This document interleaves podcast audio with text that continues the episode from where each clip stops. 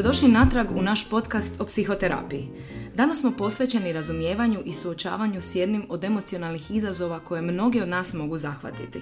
Napada i panike, kako ih prepoznati i kako, kad ih osvijestimo, utjecati na njih. Napada i panike su intenzivni, zastrašujući trenuci straha i preplavljenosti koji se mogu pojaviti iznenada bez upozorenja. Osjećaj gušenja, ubrzanog srčanog ritma, vrtoglavice i tjeskobe često preplavljuju osobu tijekom napadaja. Iako su iznimno zastrašujući, važno je shvatiti da postoje načini kako ih umiriti i postupno smanjiti njihovu moć. U današnjoj epizodi istražit ćemo različite znakove koji ukazuju na napadaje panike, kako fizičke, tako i emocionalne. Naša psihoterapeutkinja Irena će vas provesti kroz razumijevanje zbog čega nastaju napadaj panike, što se događa u tijelu tijekom napadaja, te kako prepoznati specifične okidače i simptome. Ispada da jako puno ljudi se suočava sa napadajima panike, a da ni sami nisu svjesni da uopće su to napadaj panike. Znači, većina ljudi misli da je to nešto isključivo fizički i da im treba pomoć liječnika. Da. Kako se to dogodilo? Kako nastaju napadaje? Ajmo, ajmo prvo ono najosnovnije pa ćemo dalje. Što je ono što te točno zanima? Zato što je tema toliko široka i toliko slojevita da možemo toliko segmenata obuhvatiti. Ponaviše taj dio fizički što se tiče liječnika i svega, e, to jesu fizički simptomi ali uzrok je psihološki. Znači, tiče se našeg unutarnjeg dubokog stanja koji se onda manifestira kroz ubrzano disanje, lupanje srca, osjećaj da ćemo propasti u potpunosti u nekakvu provaliju. E, to je pak psihički mm oblik i, ovaj, osjećanje. Znači, prvo bi možda stvarno i zaista trebalo otići provjeriti da li je sve u redu sa zdravstvenim stanjem a onda kad vidimo da je sve u redu, Tako je. što onda? To jeste procedura. Dakle, prvo se provjeri da li je sve ok sa zdravljem, naprave se svi nalazi i tako dalje. I onda kada liječnici ustanove redovito da je sve ok, e, onda se savjetuje otići napraviti procjenu psihoterapijsku, odnosno psihijatrijsku, pa onda nakon toga na tretman kod psihoterapeuta. Jer e, pogrešno je pod navodnike liječiti napade panike samo sa ljekovima i sa mm anksioliticima. Anksiolitici su jedno predivno sredstvo pomoći da nam pomogne u tim trenucima, životnim mjesecima kada mi ne možemo funkcionirati, kad ne možemo otići na posao, kad imamo napade panike u supernove i tako dalje, mhm. da negdje možemo uspostaviti kontakt sa živim svijetom ali uzroci napade panike su duboko, duboko i ako ne radimo na tome, ako ne radimo na onome što mi jesmo unutar sebe i kako percipiramo svijet, e, anksiolitici i ti drugi lijekovi e, zapravo ne pomažu. Mhm. Oni mogu umiriti nešto na dvi, tri, četiri, pa nekada i na deset godina. Aha.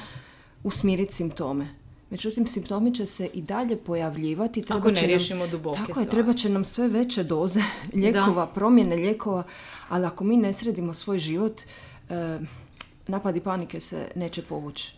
A napadi panike se kroz psihoterapiju, kroz gledanje načina na koji mi promatramo život i kako idemo kroz život, ove, mogu umiriti kroz godinu i pol dana jednog da, rada kroz psihoterapiju i to, je onda, i to je onda stvar koja je životno dugotrajna. Dakle, Ali prvo znači više. ta osoba treba prihvatiti da ona ima problem, kao što smo i govorili u našim prethodnim podcastima, da osoba treba osvijestiti da ima problem kako bi uopće krenula ka putu izlječenja.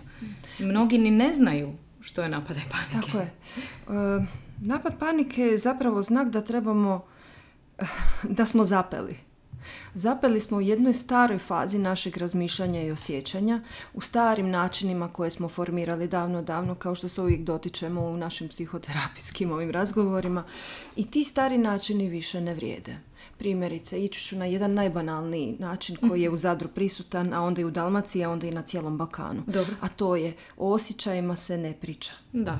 Okay. Da, I onda mi naučimo zapravo da, da se gutaj, šuti. Gutaj, šuti. I, I i ne dijeli. Tako je, jer tamo negdje kada smo mi to dijelili, bili smo zapravo prekinuti, zarezani i ili posramljeni.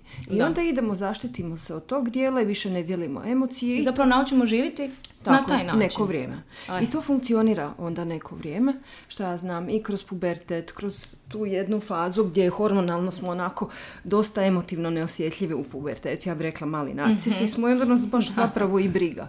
Međutim, onda se dogodi i taj finalni razvoj mozga od 22. do 24. Dakle, frontalni korteks gdje ide i empatija i kontrola impulsa i povezivanje sa zajednicom i tako dalje, Mhm. gdje počinjemo misliti zapravo o svojim posljedicama.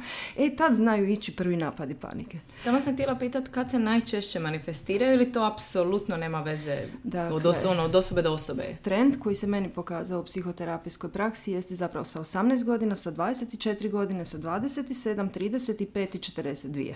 Wow, znači imaš točno i godine. Tako. Dobro. Sad ću reći zašto. Ok. Dakle, to su razvojni skokovi. I ako mi kroz djetinstvo nismo bili podržani u novim stvarima, da, da istražujemo, da idemo u novo, da pritom osjećamo sigurnost, mi u životnim razvojnim skokovima bi mogli ule- ulijetati u slične strahove, anksioznosti, napade, panike. Primjerice, kada malo dijete hoda i padne i onda majka kaže ajme! Da, da, da. Dakle- ono samo reagira, to je problem, jel tako? Ono što dijete zapravo tad dobiva poruku jest ako istražujem, To je trebam se bojati. Da. I to je samo jedan mali sloj svega onoga što mi kupimo i nosimo sa sobom dalje. Ok, sad to hodanje, primjerice vožnja biciklom, padovi i tako dalje, dakle to je samo jedan mali segment svega toga. Ali sad to prebacimo u ono 18. godinu života. Znači, poslije 18. godine krene prvi takozvani odrasli život. Idemo iz gimnazije, iz neke druge škole, idemo ili na fakultet ili na Da, tržište čak u drugi grad ili Tako je, državu dakle, neki. Idemo u nepoznato. I ono što se može tad javiti jeste ako nemamo tu jednu dozu samopodržanosti unutar sebe koju smo razbili uz sigurne, direktne podržavajuće roditelje i okolinu, ti strahovi koje smo tad osjećali od svojih skrbnika počet ćemo osjećati u tim fazama. Dakle, s 18 godina idemo na faks, nova situacija ili idemo u poslove, napuštamo to jedno nevino doba djetinstva, puberteta i idemo, šta, sad bi trebali biti odrasli. Jel? Da. I krene, dakle, krene anksioznost, krene napad panike. To je, dakle, prva faza. Ne, ne ide kod svih tako, Da, ali onda ide druga faza. druga faza je 24, recimo, kada završavamo fakultet i tada zapravo ide taj finalni razvoj mozga do kraja i onda gledam, aha, a šta sad? da. Znači opet ide, da li ću krenuti zasnivati svoju obitelj, da li idem graditi karijeru i tako dalje. A Da, to opet smo ide- pred prekretnicom koja je iz- iznimno, mislim, velika stvar. Da, a i neurološki mi tad baš završavamo. Naš mozak do, dostiže tu jednu finalnu zrelu fazu i onda stvarno negdje i prirodno i biološki pregledavamo sve ono što smo kroz život prošli, što ćemo ostaviti, što ćemo uzeti i tako dalje. E, i onda tu isto idu mogu ići napadi panike jer gledamo aha, da li ove načine funkcioniranja gdje ja sam istrenirana da ne pokazujemo emocije kroz život Da. da li to vrijedi dalje ili ne. I napad panike dođe upravo tu. Primjerice, ako smo do sad funkcionirali na jedan način, ne ja ne mogu pokazivati emocije, a sad odjedanput trebamo. Mislim, trebamo. Kreću ozbiljne veze, partnerstva Tako je. i tako dalje. Netko već postaje roditelj. Dakle, život nas traži da se povezujemo, da se razmjenjujemo. I da se otvorimo. Tako je. I ako se ne znamo otvoriti, unutar nas kreće takva vrsta straha i panike da krenu sve ove manifestacije. Da. Em, napad panike je onako, kako bi ga opisno e, smjestila. Dakle, stojimo na jednoj litici, ispod je provalija. S druge strane je druga litica. Znači, prva litica na kojoj se nalazimo su naša dosadašnja životna iskustva. Provalija je ovaj dio koji trebamo preći i ne vidimo drugu liticu. A na drugoj litici su iskustva koja još nismo stvorili. I zapravo napad panike jeste taj pad Da. u kojem ostajemo bez straha, u kojem lupa srce, kao da padamo u provaliju. Zato A ne što- vidimo tako onaj dio što ne si vidimo, rekla. nemamo to iskustvo novog. Psihoterapeut je onaj koji prolazi sa svojim klijentom kroz, psihot- e, kroz tu jednu provaliju i onako lampicom u svjetli vidi, vidi sigurno je da napraviš taj korak naprijed, sigurno je tamo se nalazi nešto drugo i nešto što će ti se možda i svidjeti i što Da, bi mnogi, želio. ja. mnogi misle da je zapravo, ponovit ću, ono, da je to fizički i da će im stvarno fizički se nešto dogoditi. Kako tim ljudima objasniti da, da zaista ti neće ništa biti? Znači, koji su sad tvoji, odnosno alati psihoterapije, kako pomoći osobi koja ima napadaj i koja ga trenutno doživljava? Pa to, baš sa svjesnošću gdje se nalaze u životu. Jer ono što radimo u ovaj, psihoterapiji je prvo ta jedna opsežna psihoterapijska dijagnostika koja kod mene traje sat i 15, sat i pol vremena, gdje uzmemo apsolutno cijelu sliku osob- o, života osobe. Od trenutka kad je rođena, pa i prije, kakva je trudnoća bila i tako dalje. Pa onda još i ovaj, obiteljske dinamike kakve su bile. Da točno znam šta se događa u tom trenu u životu te osobe, što se događalo i da vidim koji su triggeri, zbog čega su ti okidači i tako dalje. I onda točno mogu osobi reći to, naučili ste djelovati kroz život tako, tako, tako i tako. Imali ste te, te, te situacije i zbog toga u sadašnjim situacijama kad vam se dogodilo to, to, to i to, vi reagirate na načine te, te i te. I onda im je puno jasnije, aha, Da, da. Evo mogu reći svoj osoban primjer. Evo ga. Hajde, hajde. Ovaj, imala sam izrazito velike napade panike pri javnim nastupima. Zapravo, to su bili više anksiozni napadi. I mm, mislila sam jednostavno, to je davno, davno, davno, stvarno tamo, tamo 2000 i ne znam, sedme. Ovaj, se to događalo i naravno tad uopće nisam razmišljala o tome, mislila sam da je to stil, stil života. Da. Sve dok nisam kroz psihoterapiju, kroz rad, došli smo do jednog rada zbog čega su se meni događali napadi panike pri javnom izlaganju. Dobro. A to je bilo bombardiranje moje zgrade za vrijeme rata. Is. Ja sam se nalazila u podrumu tad, ok, svi smo bili tamo, ali u tom trenu sam bila sama i bomba je zdimila u moju zgradu. Sad, zašto je to poveznica sa javnim, da. Zato što je to osjećaj izlaganja i nezaštićenosti pred Mhm. nečim. Dakle, moje tijelo, moj um, moj mozak je to povezao, znači javnost, kao nešto što mi može naštetiti, nešto što mi može ugroziti život, isto kao što je ta bomba Da. bi mogla, jer i jedno i drugo dolazi izvana. Da, da. Dakle, da. mozak I je nijedno jako- i drugo ne možeš utjecati. Tako je, upravo to. Mozak je onako jako rudimentaran u svojim Ali definicijama. fascinantno je, mislim, hoću reći, tu je ta moć psihoterapije Da koja otkrije takve stvari, mislim, mi rijetko ko sam može doći do, do, do ovakvih stvari, Da. do ovakvih zaključaka. Ja sam on imala predivnu psihoterapeutkinju koja je tad taj dio došla sa mnom, izvukla i negdje ga transformirala i umirila me u tome. I stvarno, kad smo mi prošli taj proces, i to je naravno opet rad na traumi, Da, da, da. ovaj, moje izlaganje više ni, ono, nije imalo straha. Tako da, eto, koji uzroci mogu biti? Ko bi se više sjetio da, ono, bombardirali su ti zgradu i zbog da. toga imaš strah, ono, govoriti Na ovaj, pred, pred 20 ljudi. Eto. A di bi još pred tisuću? Bili smo govorili faze, rekla A, si, da, do 18. sad smo 28. već negdje, da, ne, sad smo- 24. je bila to smo poslije faksa, riješili, e? 27, 8 je, ono, ekipa ovdje počinje razmišljati o brakovima. Aha, ok, E, da, znači malo, onda i malo tu. kao kasnimo. Šalim se. A mislim da je naše društvo taman, ono, što Mhm. se tiče toga. I onda krene razgovor, hoću li dalje ganjati karijeru ili ću ići u roditeljstvo i tako dalje. Mhm. I onda tu je isto jedna faza, broj dva, tri, nova faza i novo izlaganje i novi strah. Ok? Da. I onda, ako se ne osjećamo podržano unutar sebe, da krenemo u tu jednu fazu ozbiljnosti, onda krenu strahovi i an- anksiozni i panični napadi. Dakle, to je taj dio. A 35 je, e, ili 42, ovisi kako je ko u kojoj fazi, kriza srednjih godina. Aha, dobro. Zašto se smijem po tom pitanju? Jer to je drugi način nepodržanosti. Primjerice, Da. ako smo kroz život bili onako odgojeni kao poslušna djeca, oni koji se ne protive, koji su odlikaši, koji uvijek slušaju što im se kaže i tako dalje u svom partnerstvu su uvijek bili najbolji, uvijek na raspolaganju, Da.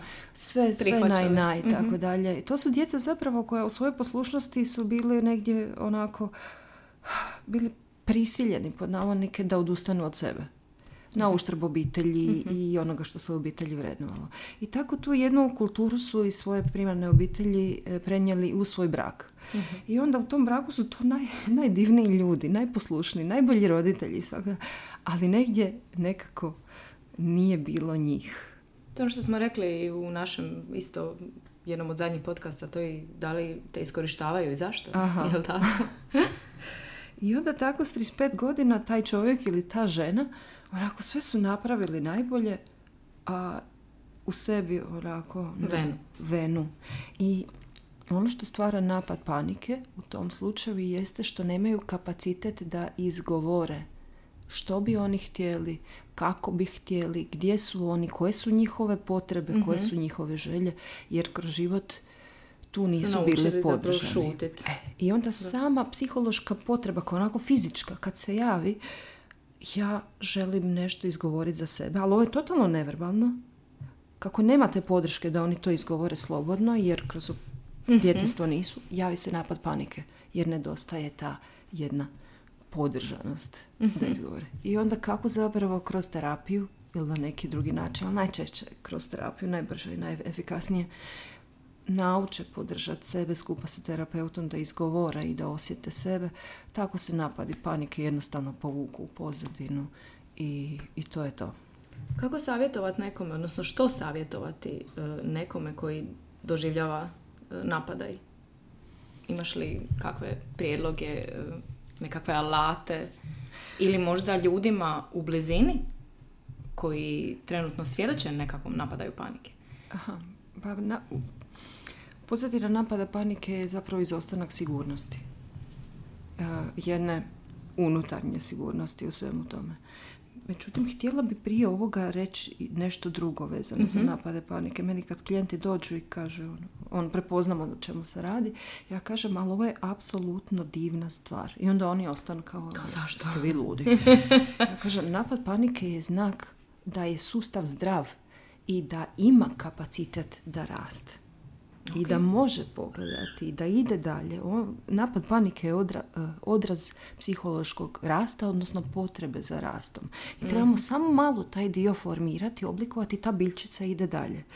E, puno gora situacija je kad mi nemamo nikakvih fizičkih manifestacija, kad smo samo zamrznuti, kad smo desenzitizirani, jer to znači da smo u području duboke traume i da tu još dugo nema uvjeta da nešto raste. I da tako idemo kroz život. Tako da kad dođe napad panike, prvo ono što volim reći klijentima jeste, znači, evo, spremni ste rasti, dobro. Znači kao super, bravo. Tako je. E, I kad je u pitanju napad panike, osnova je povezivanje. Odnosno, napad panike nastaje zbog nepovezivanja. I sad šta napraviti u tim nekakvim situacijama? Ako i osoba ima sigurne odnose, uvijek se može povezati skin on skin. Znači, koža na koža. Ali isto tako može se povezati sa svojim kućnim ljubimcem. Znači, psi, oj me meni, i, i- njihova dlakica, jel? Znači, skin on Smiruju. fur, tako je, taj dio smiruje. E, ima nekoliko pristupa koji se zovu grounding, odnosno uzemljenje, pa onda možemo se uzemljiti kroz različite teksture, dodirivanje kušina, dodirivanje nekih drugih podloga.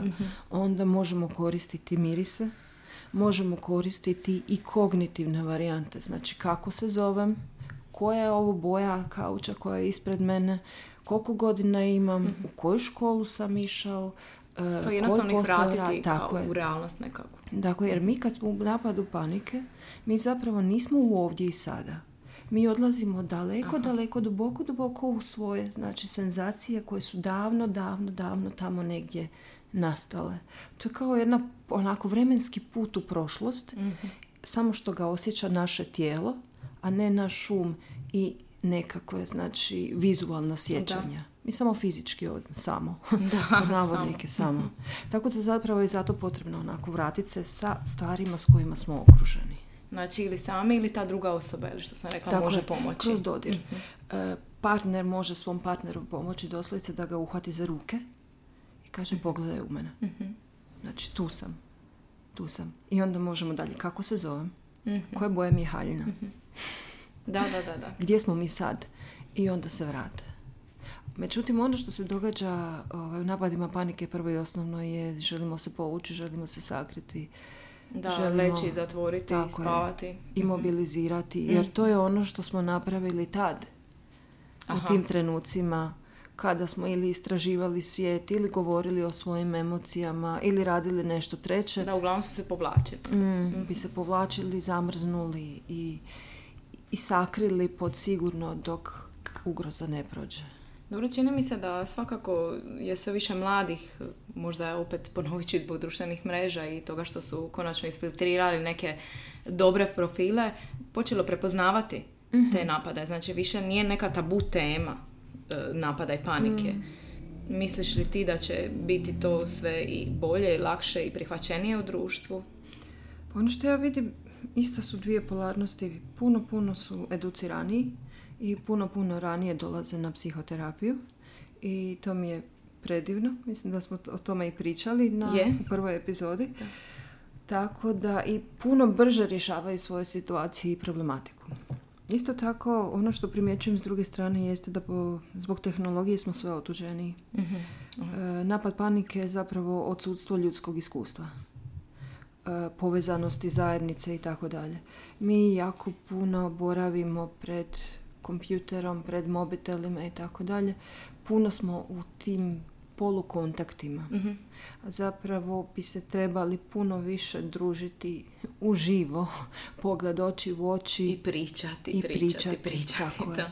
i zagrljaji i dodiri i ta jedna vrsta povezanosti sa zajednicom koja je prije bila jednostavno društveno puno više Ali jača. ponovo ću se vratiti na temu muškaraca. Misliš li ovdje da se grle, pričaju, otvaraju jedni drugima? Kao, svi su veliki prijatelji, a zapravo, ne znam, pričaju o nogometu. I niko ne zna da je ovaj imao jučer napada i panike. To mi je isto simpatično. Meni je super kako se muškarci će se zagrljati kad su pijani. Da, da. Pa onda kad Da. od- odigraju nekakvu dobru utakmicu, nogomet, ovo, ono, Da. onda si negdje tek dopuste zapravo. Jer je to kao je- prihvaćeno u društvu da, Da, da, se da. tad mogu grliti, jel? E, a do tada napad panike. Što puno govori i o toj njihovoj jednoj vrsti odgoja kroz, koji su prošli. Tako da nije ni čudo da muškarci, zapravo da vidim, da, dosta, dosta često mi dolaze baš muškarci s napadima panike. Tamo sam htjela pitati, mislim, glupo je tražiti postotak, ali vjerujem da ga možda imaš, ali stvarno, je li više muškaraca ili žena? Pa recimo, prije sam imala više žene, ali bih rekla da je to ima veze sa društvenom osvještenošću psihoterapije. Jer sad tek to ulazi u nekakve pore društva i to je opće prihvaćeno. I onda mislim da sad tek dolazi prava slika. Sad stvarno dolaze više muškarci, ali oni dolaze sad samo zato što negdje je to postalo malo više društveno prihvaćeno. Prije sam imala više žene. Irena, hvala ti puno. Jel imaš još nešto možda za dodat? Mislim da je to to. Da. Hvala i tebi. Ma, hvala.